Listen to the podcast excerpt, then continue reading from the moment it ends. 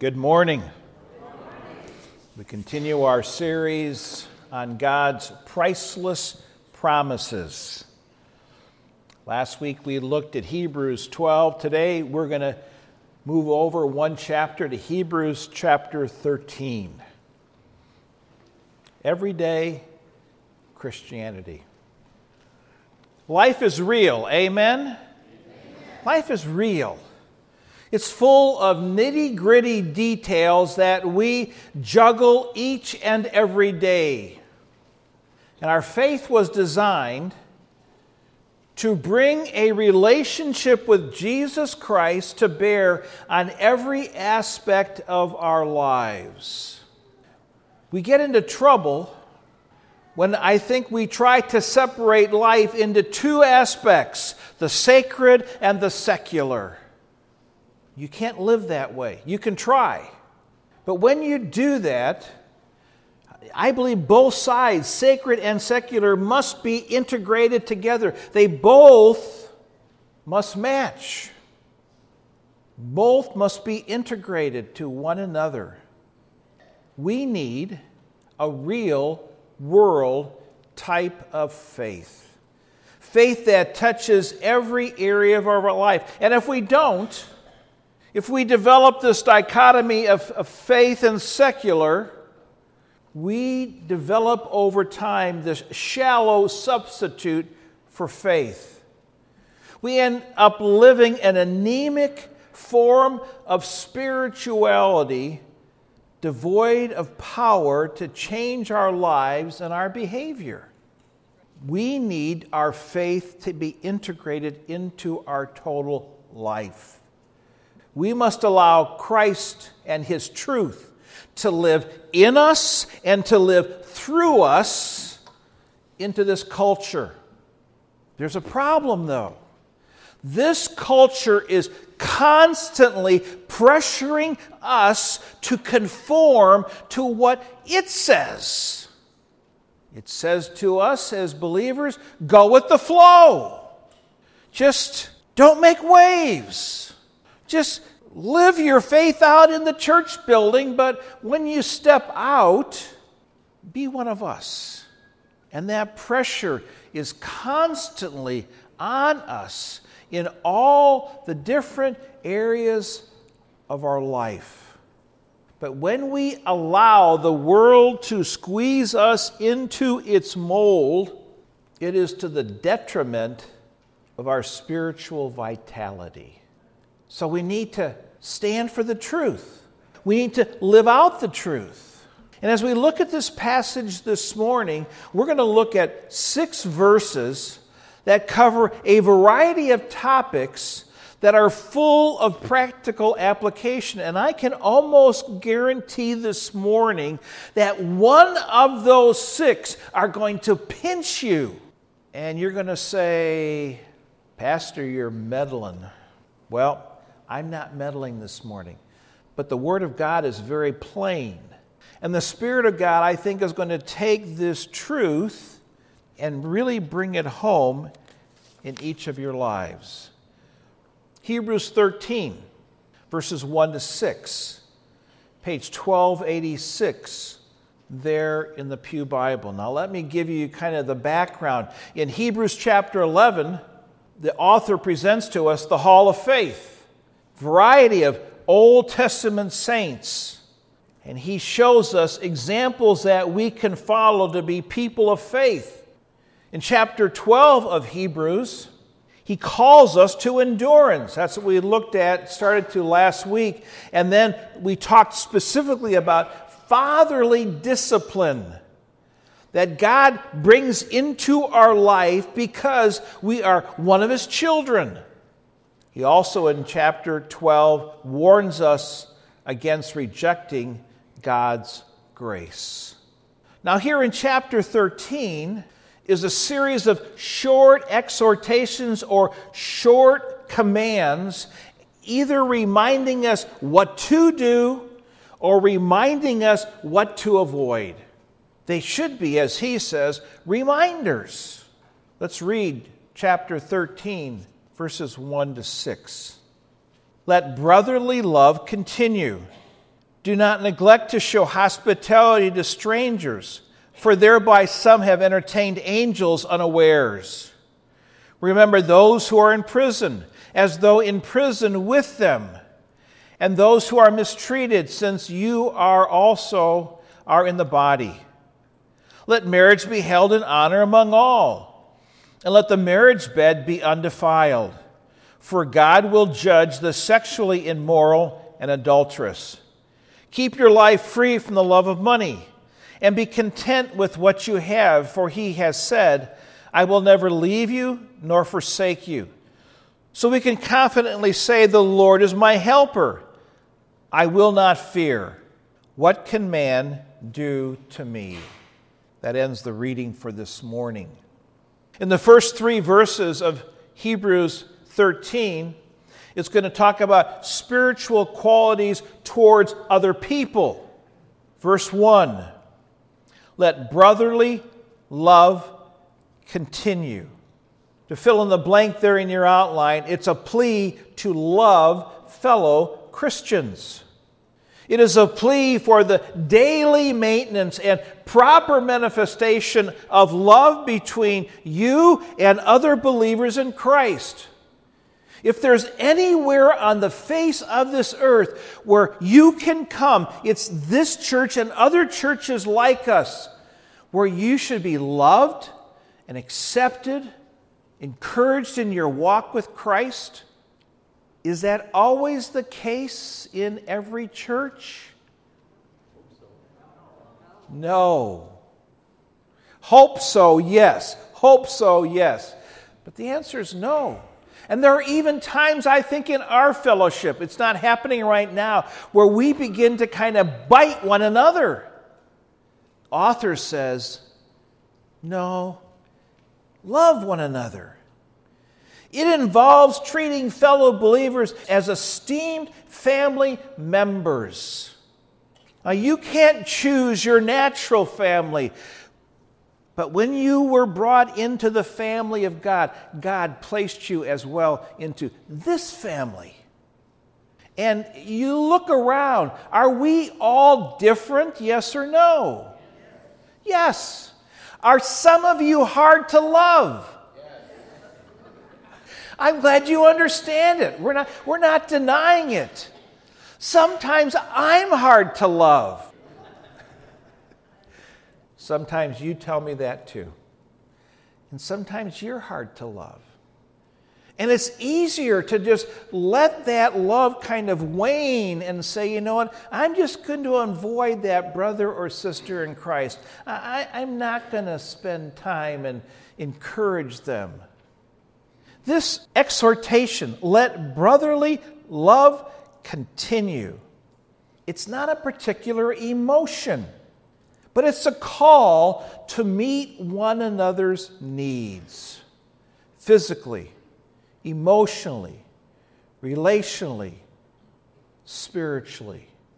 I, need to tell you again how thankful I am that you as a church continue to contribute to what we call the Benevolent Fund. Now, we usually talk about it on Communion Sunday, but, but here's where it fits you give, and all of a sudden, someone in our church, occasionally someone outside of our church, has a need, has a pressing need, and I get a call. And I can say, well, the family of God, Grandview Church, has given me some funds to help you out. Small amounts I can handle, large amounts I call the other elders, some of them, and we approved. And you would be surprised how many people we have helped sitting in this building right now. Because you understood, let brotherly love continue. So if there's something between you and another brother or sister in Christ, Clear it up, deal with it so that love can continue. Secondly, in verse 2, let me read it again. Do not neglect to show hospitality to strangers, for thereby some have entertained angels unawares. Number two, be intentional to practice love of strangers. This word hospitality actually is, the translated actually is love of strangers. And the author is saying, don't neglect it, don't forget it, be intentional. Can I add something else based upon 1 Peter 4 9?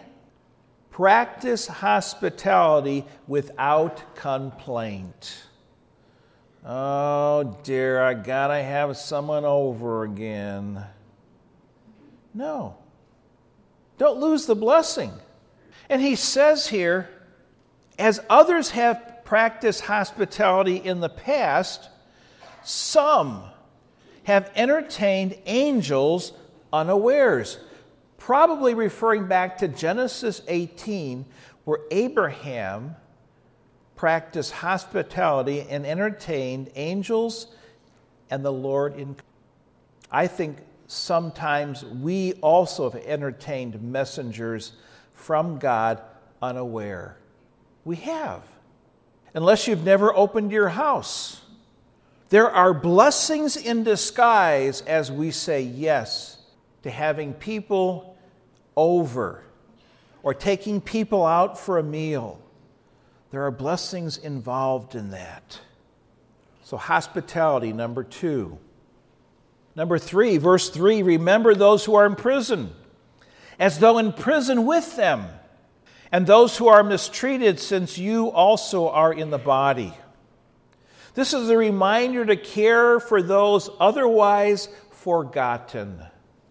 Out of sight, out of mind. The author says, care for those suffering, those going through bad times. And it's suggested here as I studied this, this is more than just offering prayer.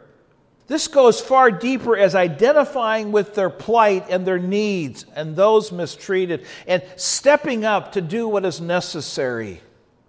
As I thought about the application of this verse, I realize that anyone who has been marginalized or cast out by society is to be taken care of, remembered, ministered to.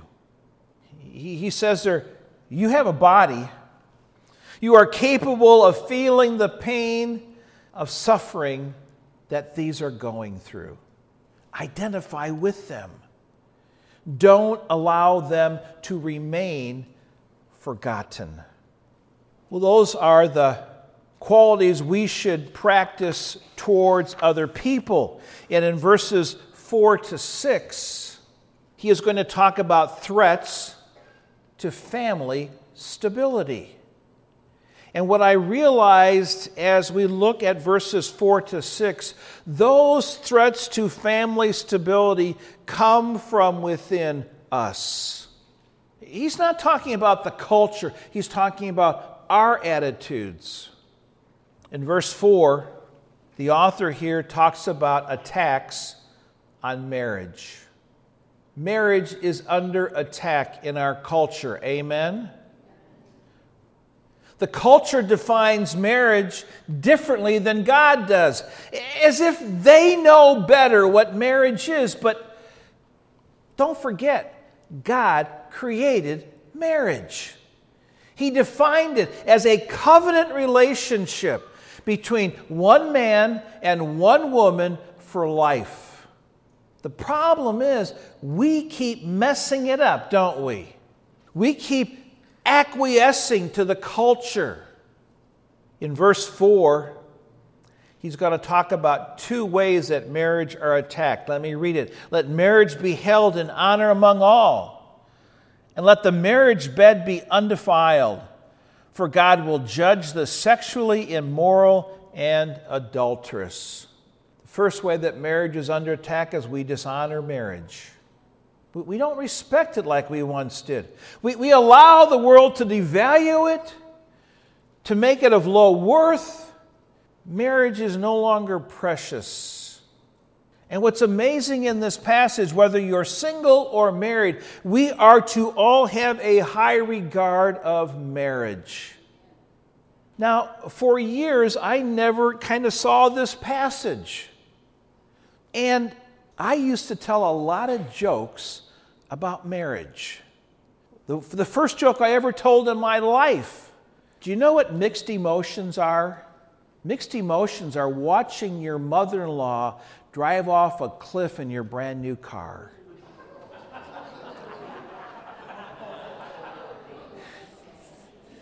that joke is wrong.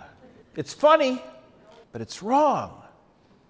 And you look at the comedians nowadays, how often is marriage and how often, especially, is the husband the brunt of all the jokes? We just laugh along with them because it's so funny. But their material degrades the sanctity of marriage, it pokes holes in it. And we just laugh. We're to honor marriage, we're to respect marriage, we're to lift up marriage. Secondly, in that same verse, we're, one of the attacks is we are not maintaining moral purity. We're not maintaining moral purity. He talks about the marriage bed, which is the most intimate, personal aspect of the husband wife relationship. And he says, Let the marriage bed be undefiled, may it be sexually pure. The problem is the enemy of our soul and our own flesh attacks us with pornography. And we don't talk about it in the church, do we? We just suffer in silence. Well, that needs to stop. We need to maintain moral purity. And you know why? It says right in this passage, which should make us shudder. For God will judge the sexually immoral and the adulterous. God will judge, number one, all those involved in sexual activity apart from the sanctity of marriage. Hear that clearly. Premarital sex, God will judge. It can't be much plainer than that. And number two, that is the immoral, the adulterous, those who betray their marriage vows. Maybe you don't do it physically. Maybe you defile your marriage by betraying your vows in other ways. God will judge these defilers of marriage. Now, does God forgive all sin? Yes. So, whether or not this has been your case in the past or not, God brings forgiveness. Are there still consequences to our sin? Yes. That is the struggle. And we need to claim the forgiveness that He offers, and He washes our soul and He, and he washes our conscience clear. But as believers, as followers of Jesus, we will pay a price if we dabble in these areas. We will lose reward. He may even take us home early. One author says, They often escape detection on earth, but they will not avoid God's notice nor his eventual judgment. Maintain moral purity. Honor marriage. Honor your marriage and honor the marriages of those that you know. Pretty clear, isn't it? In verse 5, the other threat to our family stability is materialism. Materialism. Verse 5 Keep your life free from the love of money and be content with what you have. For he said, I will never leave you nor forsake you. I think all of us find ourselves at times trying to impress other people with finances that are not ours. We go into debt. We take out another loan. We buy the shiny car or the bigger house or the vacation or whatever it is in your life The world is saying to us, you must define your life by how much you own. That's materialism. And he says there in verse 5 keep your life free from love of money. He doesn't say that money is wrong, it is the love of money. And greed, which is the love of money, has lured many believers away from a life of faithful discipleship, as has sexual temptation, covetousness. Jot down in your notes 1 Timothy 6:10. Take a look at that this afternoon if you would. As opposed to being controlled by money, the greed and want for more and more, he says, Be content with what you have. Learn contentment. Be satisfied with what God provides for you. Here's the funny thing that I hadn't learned until later in life you can learn contentment. Now, what's so amazing is he's talking about greed and how money controls us. And then at the end of verse 5, we find our promise I will never leave you nor forsake you. And I scratched my head for a couple days saying, How does that fit into the text? How does it fit into the flow of the argument of the passage? Doesn't make sense. Well, yes, it does.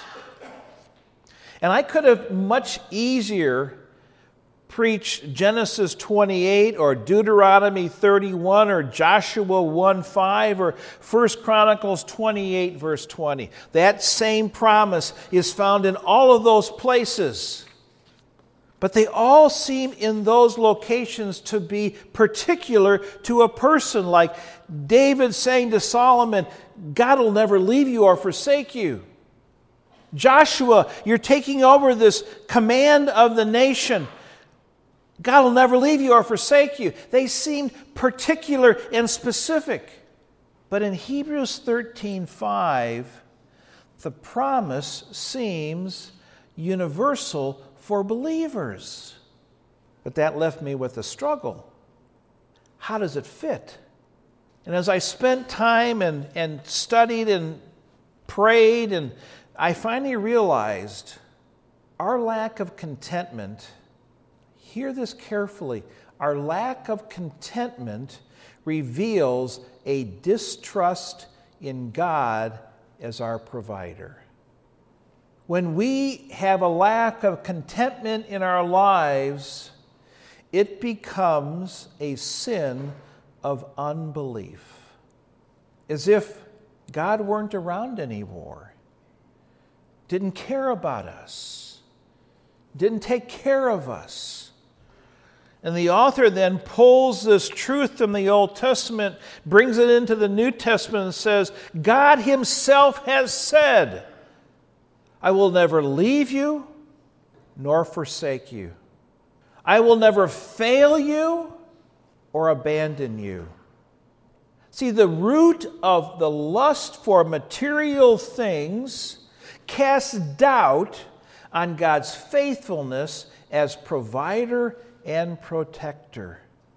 See, the, the basis of contentment, why should I be content, is that God's promises He will never, ever leave me or forsake me. He will always be with me and with you. He is a present help right now. And we can say when we're thinking clearly, His presence is better than our possessions. Amen? We can say that when we're thinking clearly. But when our mind gets clouded, when the world tries to change our standards, we forget of God's presence in our life and we go after things. Since God is always with us, Think about this. Since God is always with us, we have everything we need. Everything. And this promise here at the end of verse 5 I will never leave you nor forsake you. It's a promise of God. As we have here, It's meant to remind us during the hour of our trial when we are being tempted to change our standard from God to stuff. Don't forget this promise. He's with us, He provides for us, He cares for us. That's our promise. Finally, in chapter 13, verse 6, the other threat to family stability is anxiety anxiety. Will God really come through? How am I going to take care of that bill coming up? What about this broken relationship? He says in verse 6 So, based upon this promise that God is always with us, we can confidently say, The Lord is my helper. I will not fear. I will not be anxious. What can man do to me? Ultimately, what can man do to me? The promise in verse 5 leads to number one, confidence, and secondly, peace. The author here quotes Psalm 118, verses 6 and 7. And it's the only New Testament passage that describes God as our helper. And this question at the end, what can man do to me? That question presumes the answer, nothing at all. What can man do to me? Ultimately, nothing at all. With God's presence, no event in life can shake us as believers from this foundation that my God will never leave me and never turn his back on me. I can trust Him. I can allow it to bring stability to my family, my earthly family, and my spiritual family. What is he saying in these six verses? Our relationship on earth must reflect God's growing holiness in us. So, what does this mean for us individually and corporately. Which of these practical applications that we talked about this morning revealed a shallowness in your demonstration of God's growing holiness in your life? Where did you look in and see you still got a fur piece to go? Was it genuine love for fellow believers? Was it intentionally loving strangers? Was it compassion for the marginalized or the cast out ones? Was it a compromise in your defense of marriage or your purity? Or is money becoming too important to you? Or is it anxiety on what man can do to you? Which one did you see yourself wanting? Please be reminded this morning that God will never leave us or forsake us. He will always be there for us. We can count on Him being there. And may this be reflected in how you and I live our lives before others and how you grow in your holiness before God. His desire, God's desire, is to work into our character the very character of the Savior, Jesus Christ, conformed to the image of His Son. And He's not going to leave us through the process. Let's pray.